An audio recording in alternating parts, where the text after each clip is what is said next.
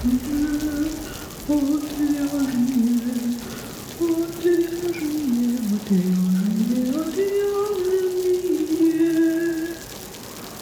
шоу «Отвяжные».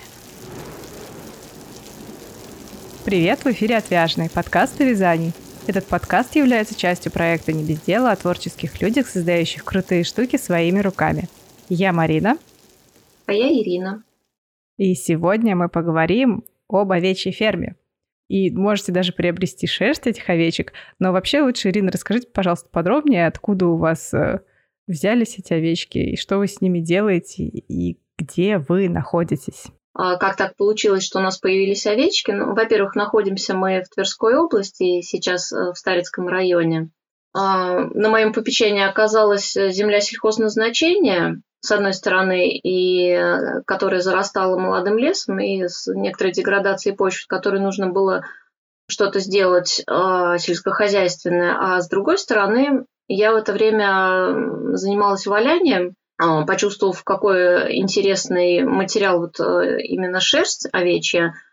Я, в общем-то, недолго думала, чем дополнить вот эти вот сельхозполя ну, биоценоз устойчивый создать э, без животного компонента невозможно, потому что это все равно будет залесивание. Вот, а так э, я подумала, что кто-то должен есть траву и молодые деревья, и взамен удобрять эту землю, может быть, получится что-нибудь толковое при всем этом. А, выбор э, пал на овец, потому что, во-первых, они сами по себе очень приятные животные, во-вторых, они животные очень полезные. А, у них есть шерсть, которой я вот как раз в то время занималась, и мне хотелось иметь свою шерсть э, достаточно много, чтобы воплотить все свои валяльные идеи. И э, для нас было важно, чтобы можно было животных не есть. А, вот как раз овец можно было не есть, а пользоваться только их шерстью, потому что ну, лично для меня э, немного неэтично э, содержать, разводить животных э, и потом как бы пользоваться их в целях питания. Поэтому мы выбрали овец, и мы выбрали шерстных овец. Решили, что мы их там заведем. Начали определяться с породами, и с породами овец все оказалось достаточно сложно – потому что это был уже 2011 год, и к этому времени все хозяйства овцеводческие, они сильно после перестройки, во-первых, пострадали, ну и некоторые, в общем-то, не выжили. В средней полосе, в нашем центральном и северо-западном регионах, э, традиционно овцеводство не такое большое место занимает, как в южных. А, и тем не менее, раньше оно было, и не только мясное, но и мясо шерстное, шерстное. И вот, к сожалению, потихоньку сошло на нет. Э, мы стали смотреть, кого бы мы могли себе завести, потому что хотелось иметь не просто овец, а хороших племенных животных с хорошей шерстью, чтобы ну, с удовольствием с ней работать, чтобы это доставляло радость и как-то служило бы хорошему всему. В нашей э, Тверской области, раньше город Тверь назывался Калинин, а, была выведена, начиналась вводиться в 1937 году, еще при Советском Союзе, порода русская длинношерстная калининского типа. Она наиболее адаптирована для нашего, для нашего климата, потому что у нас достаточно сырой климат, дожди часто, и должны быть специфические какие-то животные, которые все это хорошо переносят. И эта чудесная порода была выведена на основе э, северных короткохвостых овец и с переливанием крови английского Линкольна. А, я бросилась искать эту породу. Долго ли, коротко ли, оказалось, что породы самой уже не существует как таковой. Последние остатки неизвестно где племенных стад. И, э, казалось, идея совсем уже потерпела крах, но буквально чудом, ездя по окрестным деревням и выспрашивая, не видел ли кто-то белых овец, мы, наконец, наткнулись на их следы. Оказалось, что кто-то когда-то где-то видел, и мы чудом нашли хозяйство, в котором оставались остатки бывшего элитного племенного стада вот этой русской длинношерстной калининского типа, которую э, долги по сену отдали фермеру уплату. Конечно, они там были уже не в лучшем э, состоянии, но тем не менее угадывался породный тип, и мы оттуда выбрали три самые такие соответствующие фенотипу породному типу ярочек, и их э, самым быстрым образом увезли к себе. А у меня сразу вопрос, я немножко перебью. А как вы определили, что они наиболее соответствуют типу? Потому что я так понимаю, что вы не особо были в теме вот этих всех овец, когда начинали. Я была достаточно в теме, потому что я биолог и... Ну... Ход. Да, да. возможно. Я, в общем-то, с э, сельским хозяйством достаточно давно по рождению, можно сказать, связана. Но это не столь важно, главное желание, и я просто искала информацию, находила ее, и, соответственно, по описанию породы, по фотографиям, по вообще по описанию Конституции, mm-hmm. в принципе, вполне понятно, животное имеет породные качества или они сильно потерялись. Ну, в общем, выбора у нас особого не было, мы выбрали лучшее из того, что было. У нас появилось три девочки, Берта, Юрта и Аврора – вот, но чтобы восстановить э, породу в прежнем как бы виде, э, нам нужен был баран Линкольн. И мы нашли стадо Линкольнов, э, их э, в Краснодаре. Было большое племхозяйство. Там у них были овцы и северокавказская мясошерстная, и Линкольн, и Остфриская, которая молочная порода, и Текселя. Мы с ними связались, узнали, нельзя ли у них как-нибудь вот приобрести и, в общем, в конце концов приобрели. Тоже не без приключений, но это отдельная тема. Мы приобрели чистокровных линкольнов кубанского типа, э, мальчика и девочку.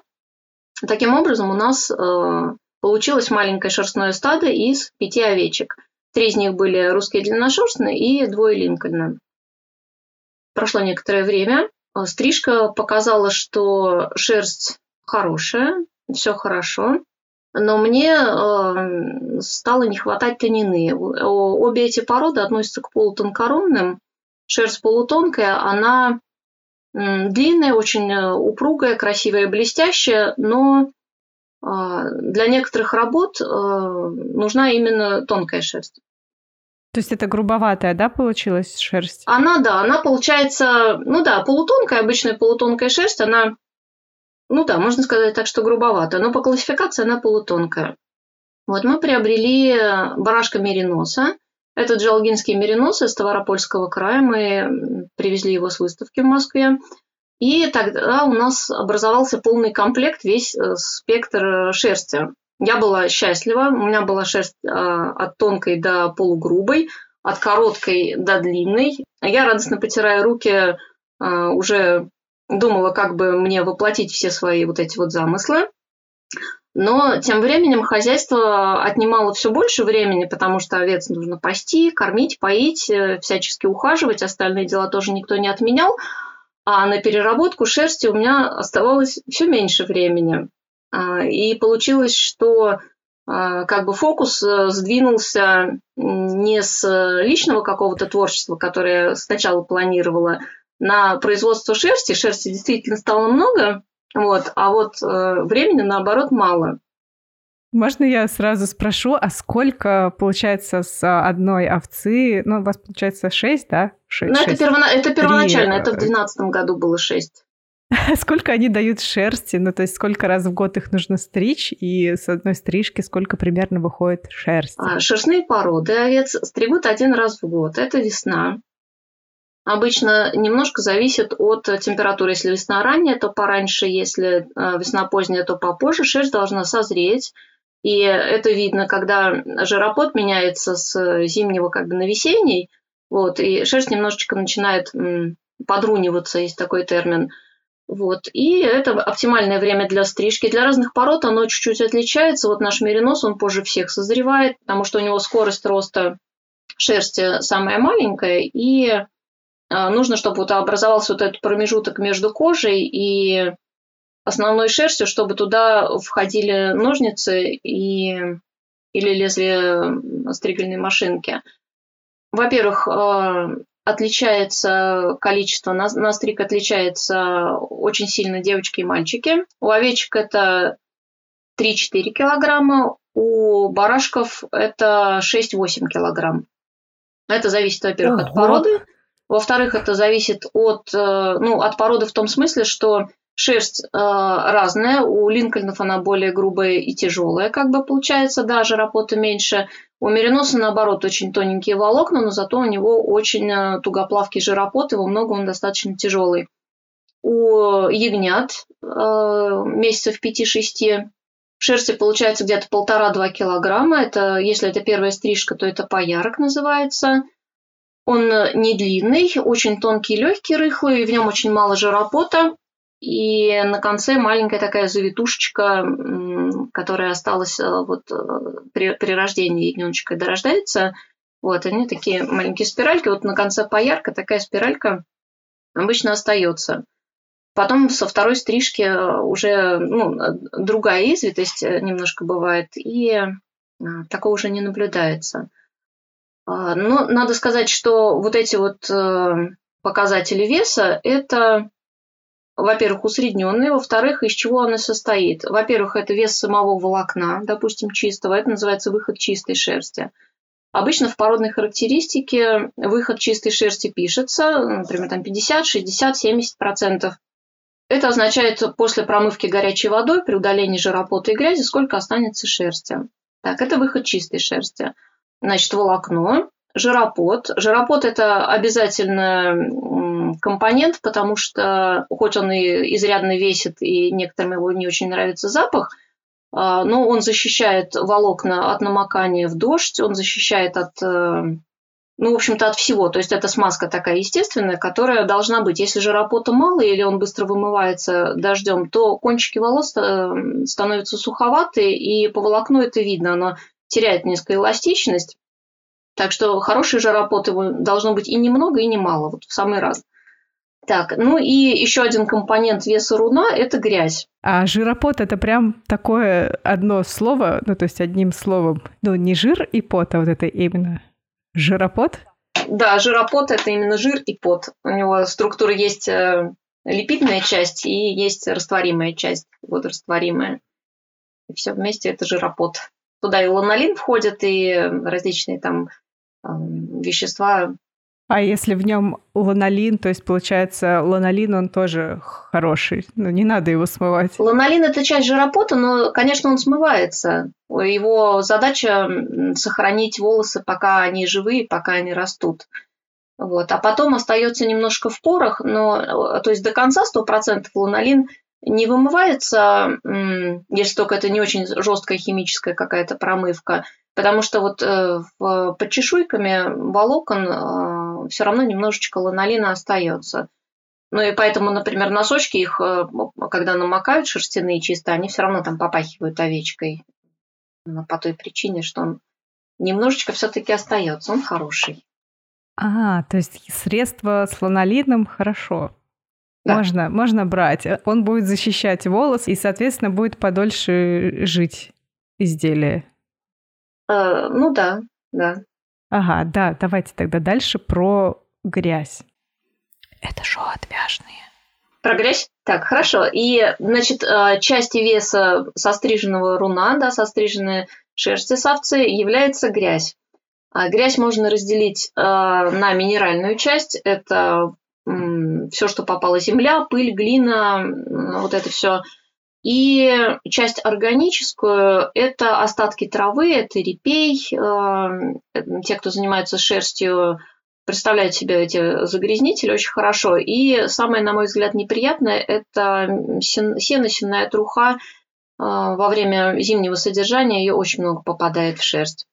Вот это самый неприятный загрязнитель, который надо вычесывать э, и вытряхивать. А, плюс еще есть биологические загрязнения. Еще раз перебью. Да-да-да-да, именно про биологические загрязнения. А у нас а, в чате подкаста одна девушка, которая придет, поделилась историей, что ее знакомая купила шерсть у разводчика, у заводчика овец. Угу. Шерсть была красивого коричневого цвета до тех пор, пока она ее не постирала. Она потом стала приятного белого цвета, наверное, да? Да, да, да. Да, ты такие загрязнения.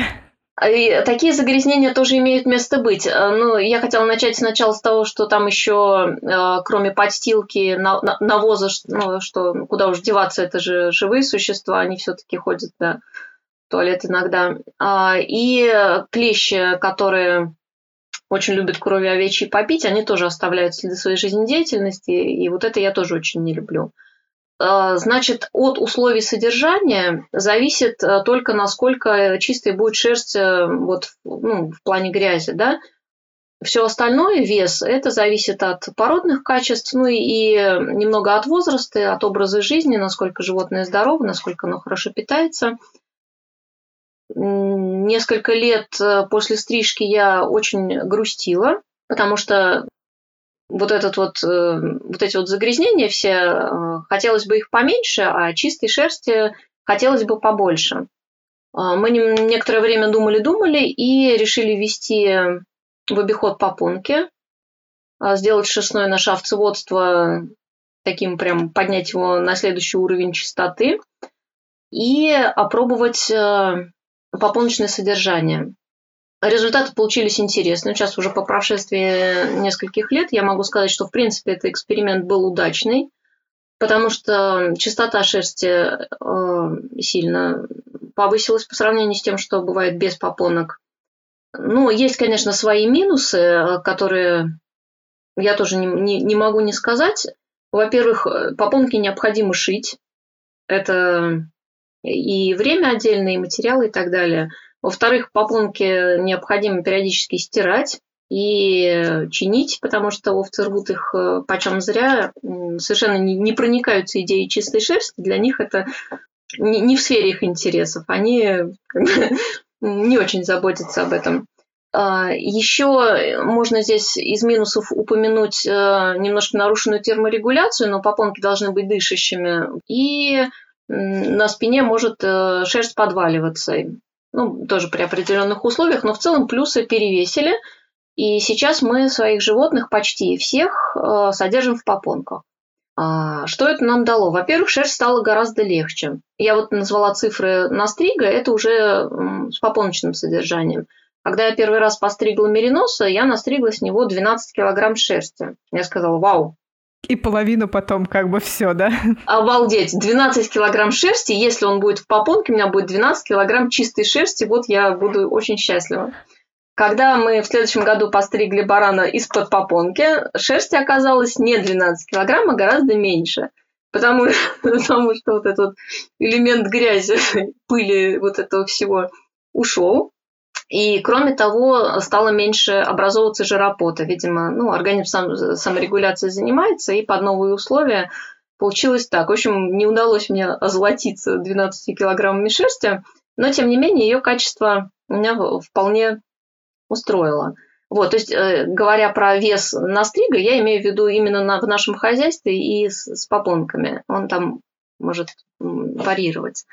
А я, наверное, сейчас э, задам вопрос не в тему, но я лучше задам его в середине, чтобы мы потом не заканчивали на грустной ноте. Да. А то я люблю переберечь самое ужасное к концу. Вы говорили, что не хотели кушать этих овец, да? Да. А что тогда вы делаете с теми овцами, которые умирают от старости? Сколько они, кстати, живут? По литературным источникам я смотрела, что они могут жить э, лет до 15, я надеялась, что до 20. Но вот опыт уже 10 лет мы держим овец, и по моим наблюдениям, чем породистее животное, тем у него меньше ресурс. В хозяйствах овечьих выбраковывают животных, начиная с 8 лет. То есть считается, что после этого они теряют продуктивность. У меня сейчас э, э, двое-трое пожилых животных. Самая старая овечка Берта, по имени которой назван наш овечий двор, сестричка Берта. Ей, соответственно, почти 11 лет. И барашки. Видно, что они э, расцвет свой прошли. Они еще там кормятся, но у них шерсть э, теряет свои качества. Видно, что шерстная продуктивность падает. Они не набирают так вес, они не такие уже мощные, как были в молодости, как бы их ни кормили. То есть они, ну, видно, что животное стареет.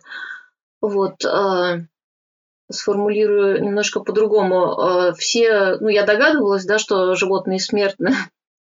Вот, они подвержены там и болезням, и страданиям, и это очень печально. Мы Догадалась. В общем, от, от старости, да, догадалась, от старости у нас пока никто не умер, вот эти вот животные, которые в возрасте, они еще живы, но, к сожалению, в хозяйстве не было несколько несчастных случаев, э, когда я теряла животных, и это очень тяжело. Ну, в общем, мы их просто хороним и сажаем сверху дерева. Больше я не, не могу ничего сказать. Ну, то есть это уже как такие члены семьи все-таки, получается, сильно к ним привязываетесь? Я, да, я сильно к ним привязываюсь, потому что каждого ягненка я принимаю на руки. Каждая вот овечка, я помню там, какая она, с кем она и как она вообще.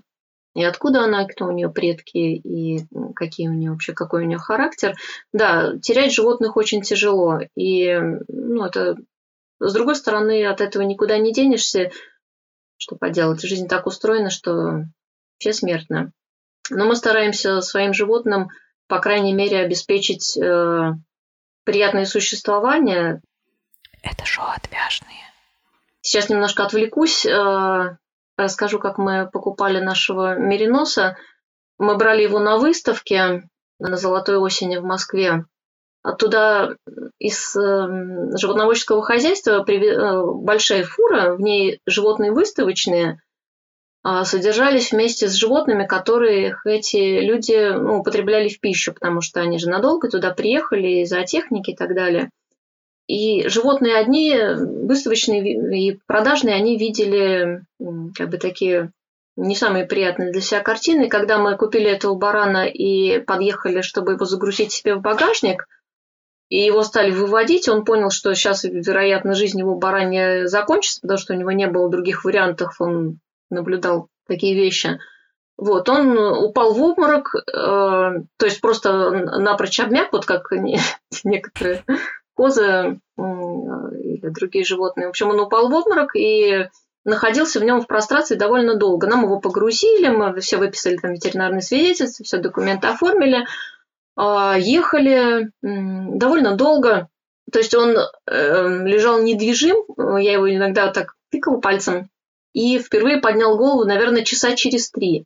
Потом мы добрались до своей деревни, добрались его сначала на карантин посадили, но факт то, что мы его там буквально на руках вынесли, этого обмякшего барана по 100 килограммов весом, положили там на сено, дали ему водички, зерна.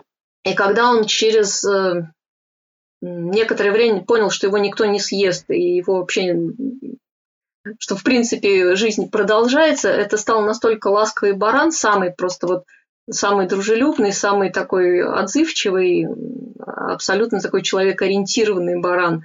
Прям видно была вот эта перемена, когда он понял, что все хорошо, да, и это очень приятно было. Вы выбрали себе очень сложное занятие, учитывая все-таки, сколько живут овцы, как часто все-таки придется их с ними прощаться относительно нашей жизни? Это сложно. С другой стороны, любое дело может быть сложным, но вот пока оно приносит удовольствие, какую-то радость э, результатом, пока ты любуешься тем, что делаешь, это имеет смысл делать. То есть у вас, получается, изначально было два барана, два, да, правильно, Линкольн и Меринос? Нет, у нас, изначально у, у нас была э, девочка Линкольн и барашек Линкольн, Инга Авраам, Авраам и трое русских длинношерстных. Потом добавился вот меринос Мартин. А потом животные, а. они же размножаются, хоть и под нашим э, чутким руководством. Стадо начало разрастаться. И поскольку мы э, на мясо ягнят не продавали, не, продаем и не собирались продавать, э, возник вопрос, что же делать потому как э, условия у нас достаточно ограниченные, и чем больше животных, тем им становится дискомфортнее, они начинают конфликтовать. Э, вообще это требует больше внимания, сил, э, как бы все теряется индивидуальный подход к каждому животному. Это тяжело. Поэтому я очень-очень радуюсь всегда, когда ягнят покупают люди, заинтересованные в разведении животных именно на шерсть. Тех людей, которые просто покупают хорошее животное в свое хозяйство для разведения их, ну, они есть, но вот когда они еще и для шерсти именно берут животное, это прям такой бальзам на душу. Я выбираем самого, самого лучшего, самого шерстистого, пушистого по, по всем, в общем, показателям. Бывают такие года, что у нас э, кто-то остается, долго засиживается. Бывает так, что каким-то чудом молодняк продается. Поэтому я стараюсь, э, чтобы ягнят было немного. Ну, это сложно продать и сложно оставить такой баланс. И по моим наблюдениям, вот сколько у нас сейчас 12 голов, 5 э, барашков и 7 девочек, а для меня это, я думаю, максимально по нынешним условиям, потому что это у нас очень старенький хлев у них, это все требует ресурсов, времени и так далее. Так что по количеству у нас сейчас вот 12 их, и мне хорошо. Возможно, там в будущем что-то изменится, но не сразу. Сколько нужно животных, чтобы они не вырождались? Э, как минимум два. Это должно быть барашек и неродственная ему овечка. Да, и их вполне достаточно, потому что если стадо маленькое, если у вас молодняк вы себе не оставляете, а еще есть такой вариант, просто если для шерсти держать, э, то это два барашка или две овечки, или там три животных одного пола. Это вполне возможно, и это довольно перспективно, потому что отпадает э, необходимость э, следить за случкой и такие вот вещи, как ягнята и перенаселение, вот это все отпадает. И живут они достаточно долго, успеет надоесть да. вот это все, если что. А, да, они живут достаточно долго. Ну, по крайней мере, вот больше десяти лет вполне себе живут. А насколько получается, что ну, дорого содержать э, вообще овец? Потому что я слышала истории, что вот прям это неблагодарная работа, и кое-как люди выживают с такими фермами. Да, да, признаться, работа – это стоимость владения одной овцы. Я тут э, на коленке посчитала просто на вскидку, чтобы иметь представление со стороны об этом. Значит, э, в год одна овечка съедает э, полтонны или килограмм 700 сена. Сено стоит от 7 там, до 12 тысяч за тонну. То есть это где-то, ну, пускай 5 тысяч она в год съедает сена, на самом деле чуть больше – Зерно овес э, тоже порядка на 5 тысяч в год, это одно животное. Ветеринарка, прививки и э, витаминки и прочее, прочее. Это, если все хорошо, то это порядка тысячи в год.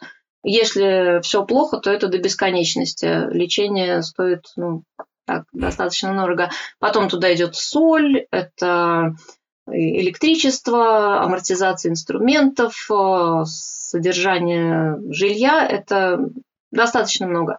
В итоге что получается? А, одна овечка дает мне, допустим, продать себя 3-4 килограмма шерсти. Я за это выручаю порядка при стоимости там 300-350 э, рублей за 100 грамм, выручаю за это порядка 10 тысяч. И на саму овечку я трачу примерно столько же. То есть это не самое доходное мероприятие. Они, ну, мы не ставили перед собой цель делать э, доходным это разведение овец, хотя это было бы приятно. Но мы хотели хотя бы выйти на самоокупаемость, потому что здесь немножко важнее был для меня момент с сохранением породы, именно вот русской длинношерстной, Линкольна, чем получение прибыли. И те люди, которые разводят животных на мясо, и шерсть у них побочный продукт, они могут выйти на прибыль и не быть такими бедными несчастными овцеводами, овцевладельцами, как те, которые этого ну, не, делают. Поэтому вот как-то так. Поэтому и э, стоимость шерсти у нас достаточно высокая. Во-первых, потому что она требует меньше потом переработки. Ну и во-вторых, потому что стоимость владения получается вот приближена там а, к доходности с каждой животного. А вы шерсть а, после того, как ее стрижете, то есть помимо того, что вы ее, в принципе, она у вас изначально э, в таком хорошем состоянии, да, меньше грязи, вы ее э, стиранную продаете или вот чисто как состригли, так отдаете? Во-первых, э, попонка закрывает не всю шерсть. Разные бы пробовали конструкции, но все равно остается загрязненная часть шеи, на которую попадает сеном, когда они его зимой едят. А, остается задние бедра, хвост, э, пузико, там не, не, обножка. Эта шерсть остается не, не под попонкой, она загрязняется. Итак, вот э, я постригла овечку, у меня лежит руно, я э, провожу классировку шерсти. Но это не классическая классировка, потому что у нас немножко другие условия. А я... Нужно пояснить слово классировка. А, в смысле по классам разделить.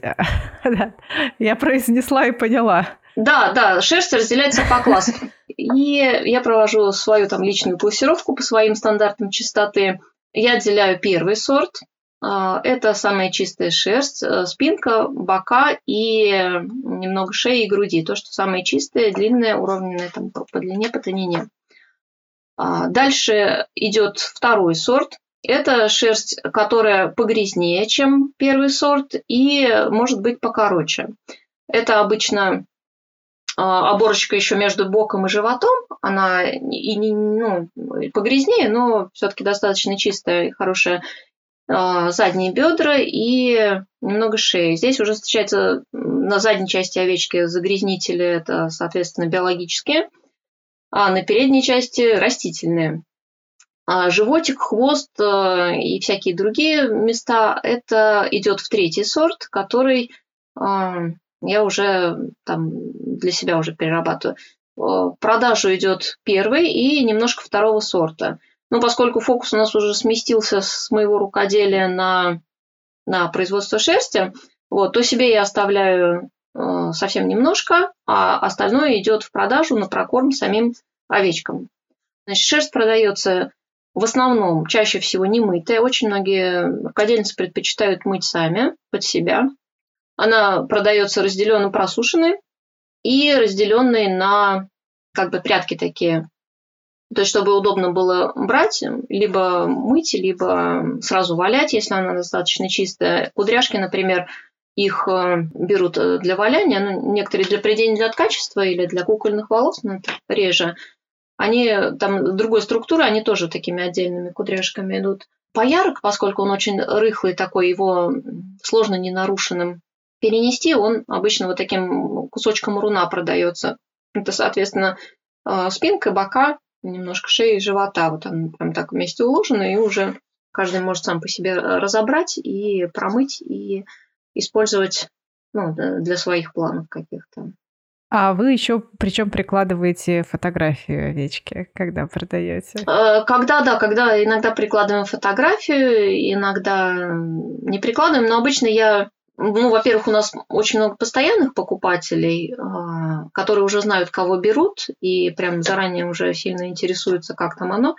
И, и ну, иногда э, фотографии, иногда просто пробнички другой шерсти, потому что иногда хочется посмотреть. Э, очень важно для людей ощутить пальцами, как это все. Потому что ни фотография, ни рассказы, они не создадут такого впечатления, человек не может иногда, пока не потрогает, понять, вот оно ему подходит или нет. Некоторые просто заказывают понемножку всего, а потом уже выбирают. А смешивать от разных овец э, шерсть, ну, это нормально, можно же, да? Получается, или... Да, да, лично для себя, да, я иногда что-то смешиваю, например, нужно добавить э, в валянии это довольно часто, например, меринос э, прокладывается между там, более грубой шерстью, такой полутонкой для сцепки. Вот. А в придении тоже делаются миксы, прочесываются. Но в придении меньше. У меня сейчас ну, не так много времени, и прясть получается редко. Но тем не менее. А, про свою шерсть еще скажу. Я вот рассказала про этих мериносов Линкольнов русская длинношерстная, но не сказала, а, что у меня самая любимая шерсть теперь это помесь Линкольна мериноса. Они получаются просто очаровательно. Они и достаточно тонкие, и в то же время легче, чем меринос. Меринос, он такой матовый, и а, ну, в работе он достаточно сложный и в придении. Вот помесь Линкольн Меринос, она как раз э, дает такую и дополнительную длину, и блеск такой вот, ну, очень приятно. Можно прясть очень тоненькую ниточку, И толще те чудесные пряхи, которые мне потом присылают фотографии, что они напряли, это просто прелесть. Просто вот можно любоваться. Они очень красиво все это делают. И я очень рада, что вот э, вокруг меня на разном расстоянии, в разных частях э, страны есть э, столько людей, которые вот эту шерсть превращают во что-то такое восхитительное. Потому что сама я бы в две руки, конечно, ничего не охватило бы и части этого, потому что кто-то делает одно, кто-то другое, кто-то там прекрасные кудрявые коврики, кто-то придет чудесную пряжу и потом вяжет из нее. Это очень здорово и очень большое удовольствие доставляет. Но вы сами, получается, для продажи, если человек не попросит, вы не будете смешивать э, две овцы? Нет, я не смешиваю. Во-первых, шерстные породы, они э, уравненные, ну, застригаешь, да, руно, и оно более-менее равномерное. А, конечно, надо сказать, что вот эта уравненность по длине и тoniне заявленная, она все равно, а, это какой-то допуск, всегда какая-то дельта от скольки-то mm-hmm. до скольки-то. Если говорят, что меринос э, там 23 микрона, то это не значит, что он весь 23 микрона и во всех своих этих частях, потому что основание волоска, оно потолще, конец потоньше, и там из сотни волосков они ну, отличаются, да, понятно. Но в целом оно более-менее однородное. Поэтому продается вот э, не смесь какая-то волокон, а именно с конкретного животного, конкретная его часть и э, с конкретными характеристиками. А дальше уже на свое усмотрение можно мешать, намешивать, да, да. придумывать. Да, можно намешивать с шелком, с льном, с чем угодно, хотя же с льном, наверное, не мешает, но тем не менее. А вы все-таки только, получается, простым рукодельницам, да, частным продаете шерсть, не производством каким-то или не небольшим производством.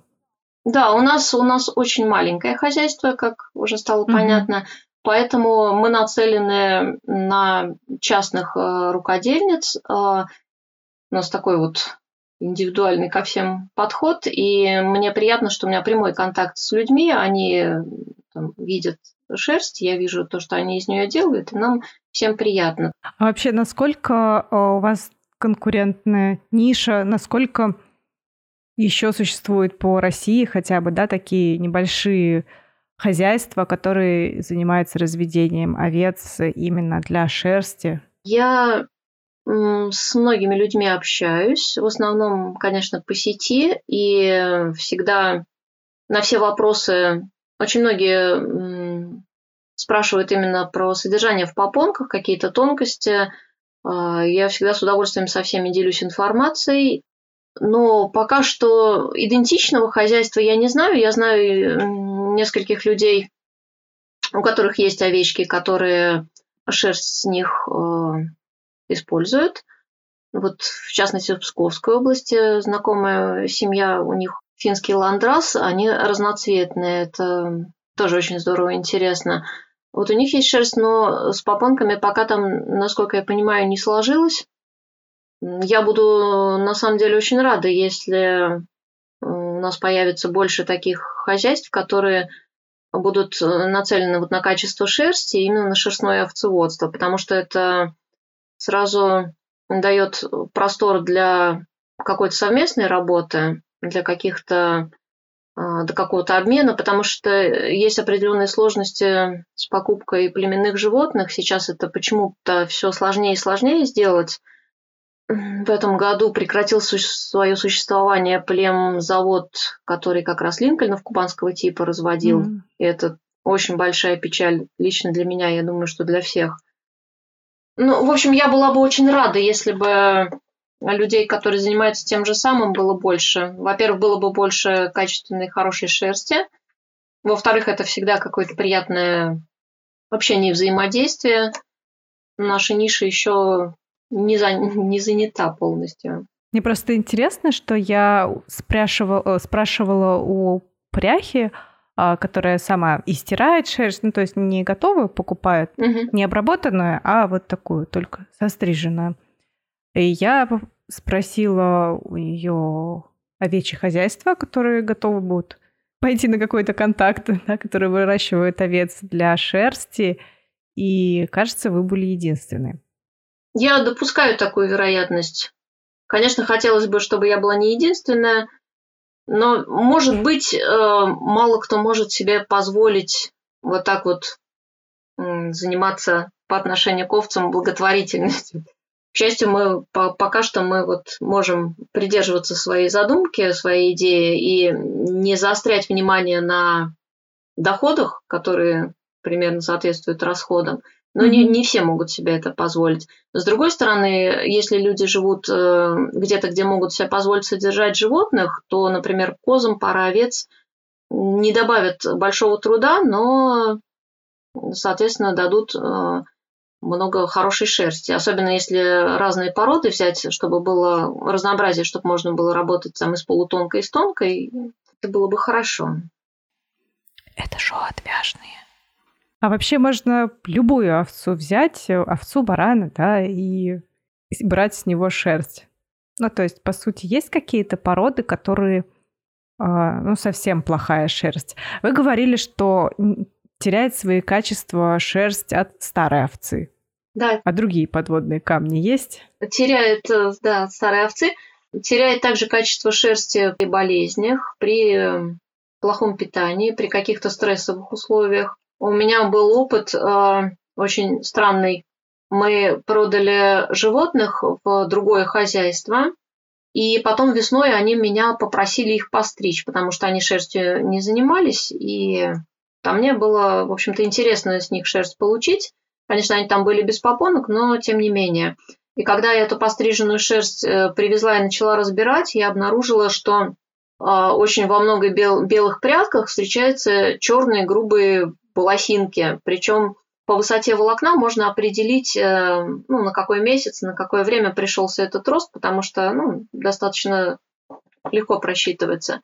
Получилось так, что вот э, на стресс от переезда эти животные выдали в своей массе там белой шерсти, они племенные, они такие хорошие, все белые пушистые, и они взяли себе вот эту вот черную грубую шерсть, выкинули небольшие такие это ну, удивительно было для меня. Я такое первый раз видела, но тем не менее зафиксировала и, и у себя в голове и поделилась э, с кем-то из знакомых, кому было интересно. На что еще надо обратить внимание? Если животное болело или было недостаточно питания, то может появиться голодная тонина. Это перехватики такие, когда шерсть э, разрывается в одном месте легче, чем во всех других. А, ну, по поводу любую овцу можно постричь. Есть породы овец, которые просто покрыты кроющим волосом. У них вообще, то есть то, что у овечек на мордочке такой вот коротенький, такие грубый волос кроющий, вот они все такие, их, конечно, постричь не нужно, да и, и не захочется. В основном это мясные породы теплых каких-то любую другую овцу, у которой есть пушистая шерсть достаточно длинная, ее можно постричь и можно ее спрясть.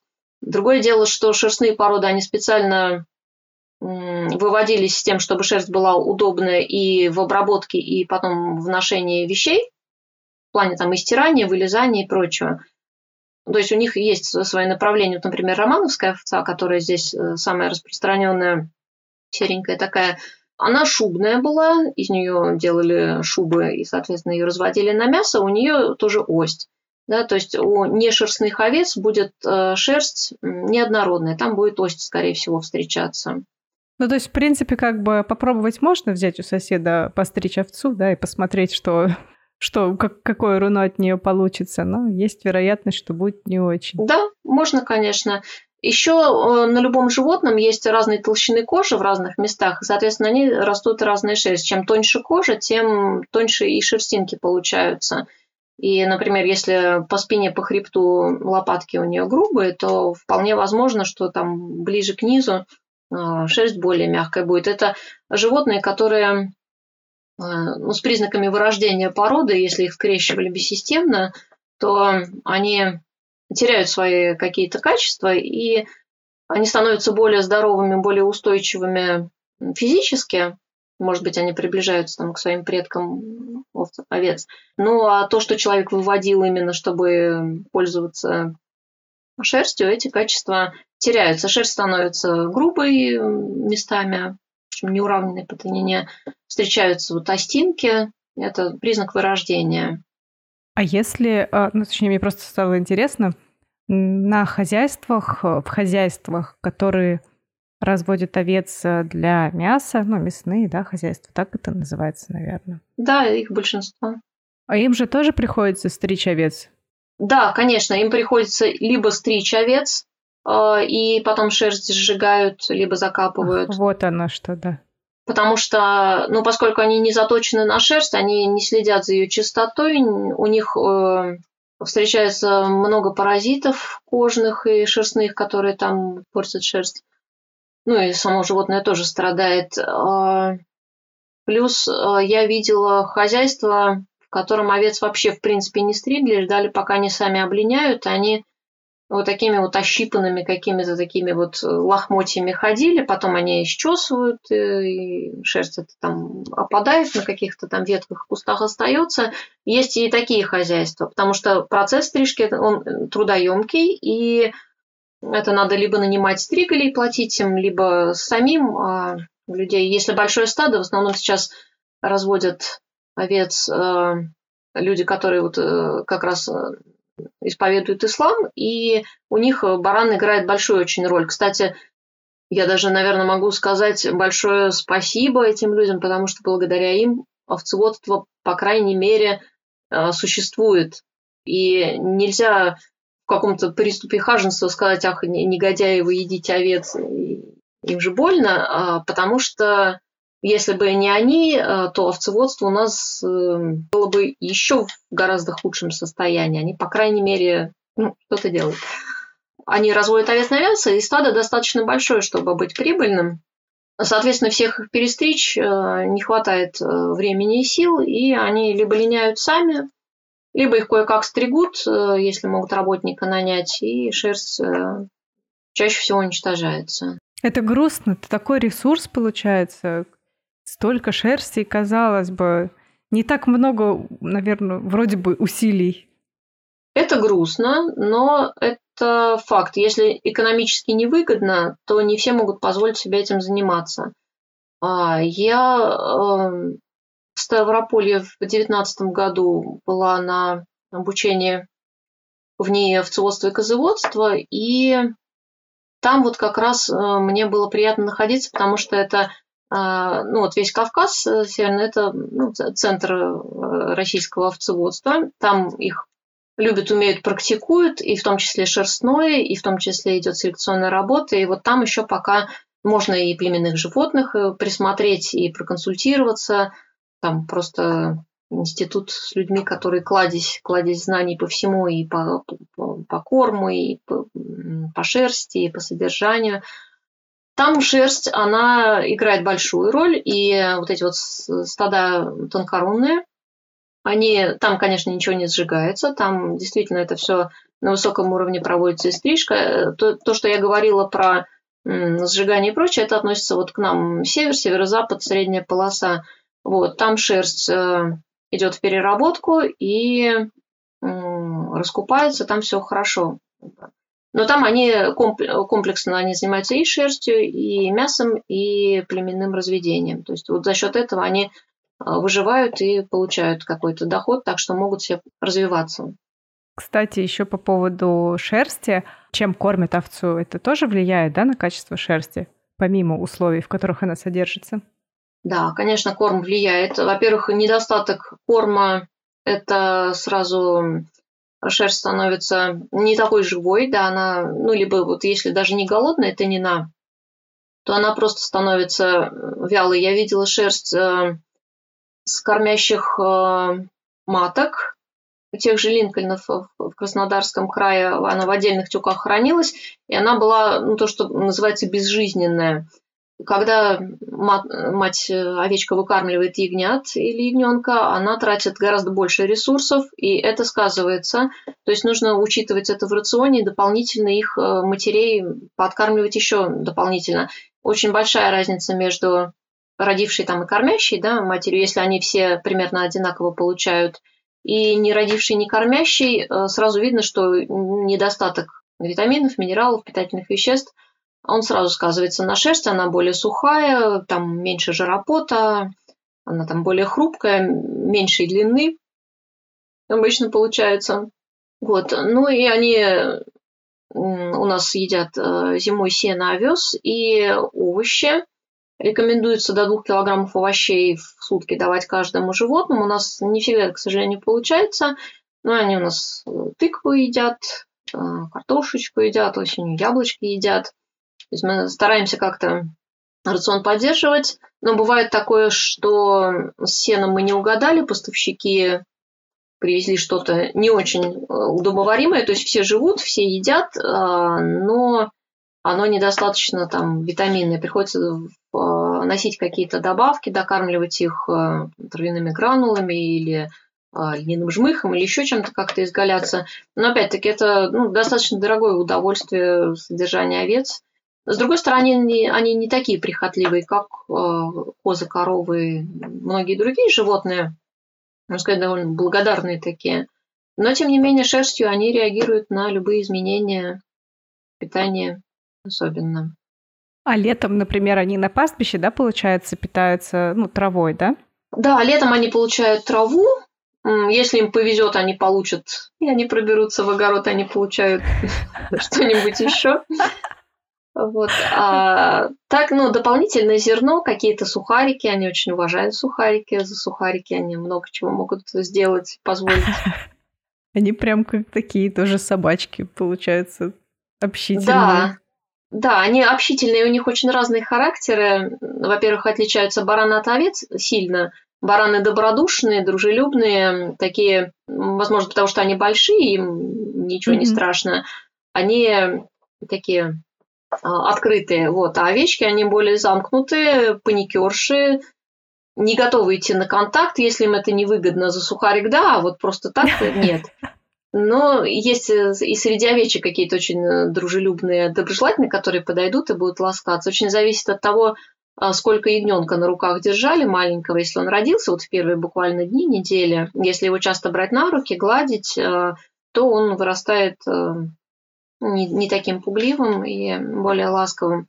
А, и вот они ходят и тычутся своими носами, и чтобы их чесали за ушком, тогда они могут и хвостом повилять, и вообще ведут себя умиротворяюще. На самом деле большое удовольствие после какого-то тяжелого там рабочего дня или нервного или что-то в этом роде прийти в хлев и просто смотреть, как они жуют сено и как они там гладят их мордашки шелковые. Такое терапевтичное такое мероприятие. Да, это очень мило-мило звучит. Не договорила вопрос, а, соответственно, если летом они питаются травкой, да, и сами ходят пастись, а насколько большой, большие поля им нужны. Ну и плюс э, теряются же ресурсы полей, где они попитались, так сказать, год или два. То есть насколько большие им пространства нужны? Ну вот я по этой причине не люблю больших каких-то объемов овец, большого количества.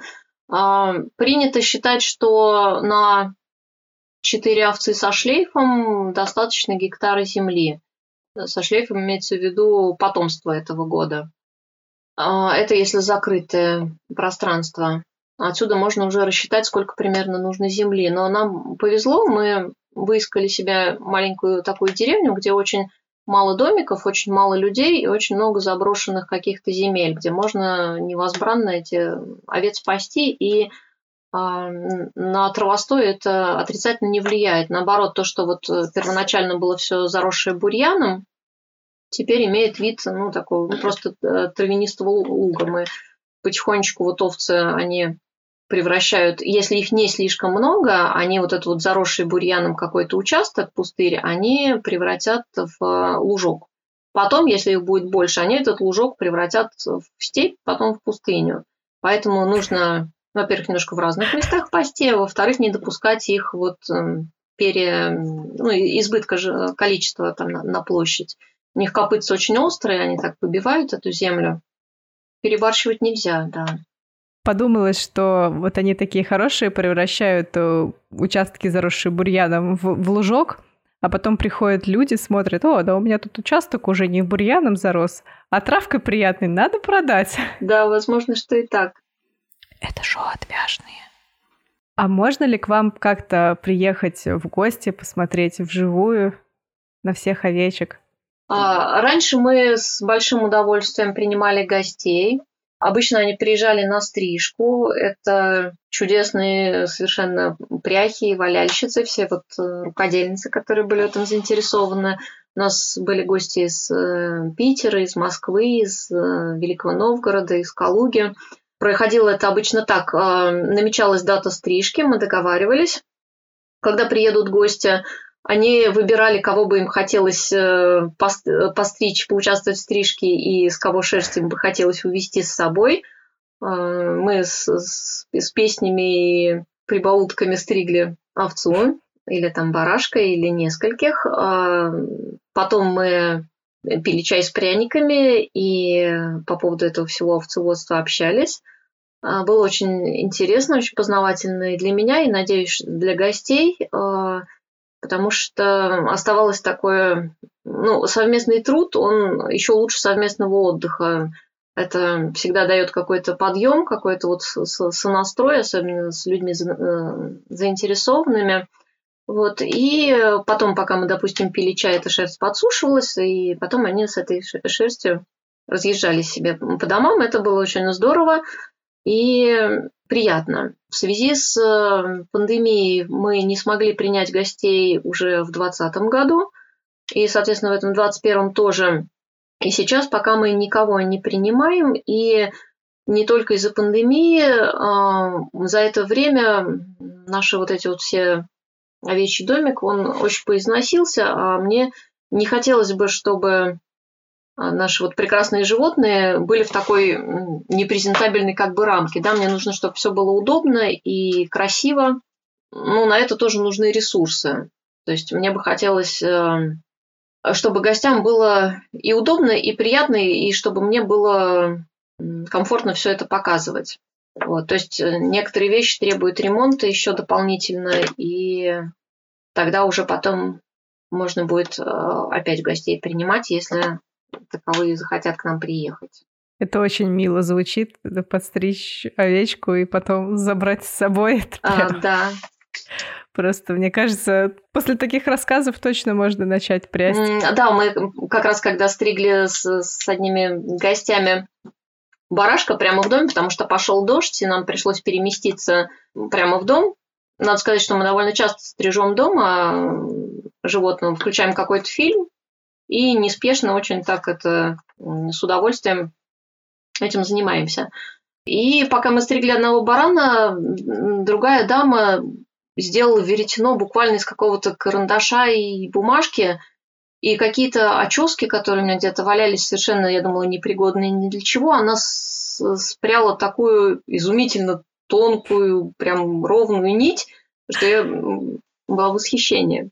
Ирина, спасибо большое, что рассказали. Я сейчас попробую подвести некоторые итоги. Если я что-то навру или неправильно скажу, вы меня исправьте, пожалуйста.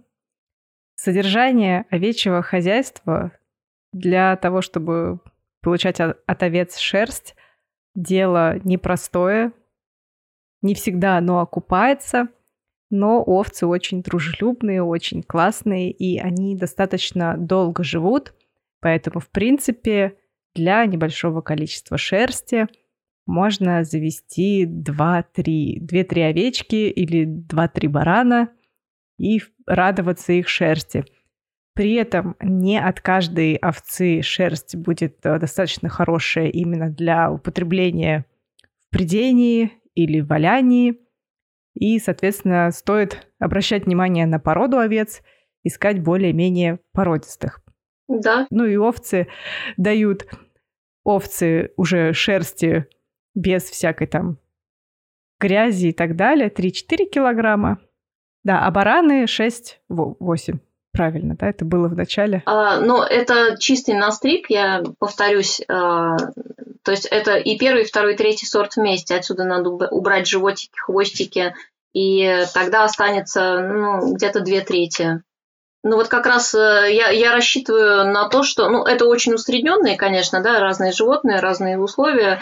бывают, эм, бывают особо вредные такие экземпляры, которым хлебом не корми, дай испортить шерсть буквально перед стрижкой. А, ну, я предполагаю а, по своим наблюдениям, то есть с 4 килограммов овечки, да, это где-то а, два с половиной первый сорт, где-то полкилограмма второй, и, возможно, ну, остальное то, что я вставляю себе для там, разной переработки. Ну, это классно, достаточно много. Я почему-то думала, что поменьше даже. Да, если хотите, чтобы у вашей овцы была прекрасная шерсть, э, кормите ее хорошо, не перевозите лишний раз, не подвергайте стрессу. И попонки наше все.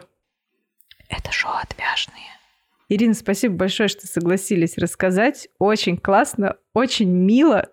Я, мне кажется, умерла от умиления, пока мы тут с вами разговаривали.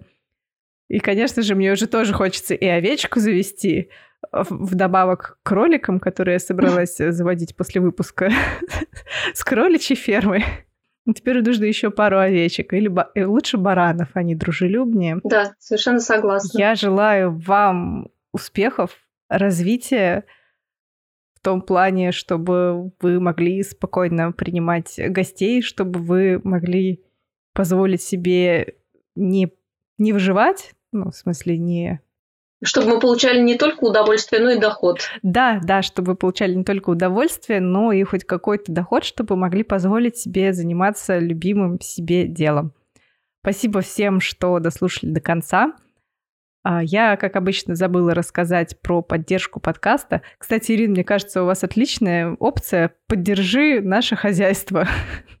Рекомендую использовать. Да, поддерживайте хозяйство Ирины. Я наверняка она сможет вам предоставить какой-нибудь из способов, потому что она занимается великим делом, и очень важно, чтобы это дело жило, чтобы оно развивалось. И очень жалко, что оно, конечно, в России умирает.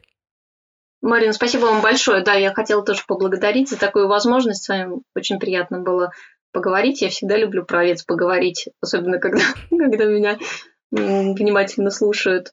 Спасибо всем слушателям. Да, покупайте шерсть, если успеете забронировать. Все, спасибо всем, кто поддерживает подкаст. Если вы тоже хотите поддержать подкаст, ссылка есть э, в описании к выпуску. Я перестаю перечислять по именам всех, кто поддерживает, всех спонсоров, потому что я уже боюсь вас забыть и лучше не буду называть никого. И да, если вы поддерживаете подкаст, то обязательно присылайте мне свои имена в Инстаграме, чтобы я могла вас вывесить на доску почета. На этом все. Спасибо, что были с нами. И не забывайте вязать, пока слушаете подкаст «Отвяжные».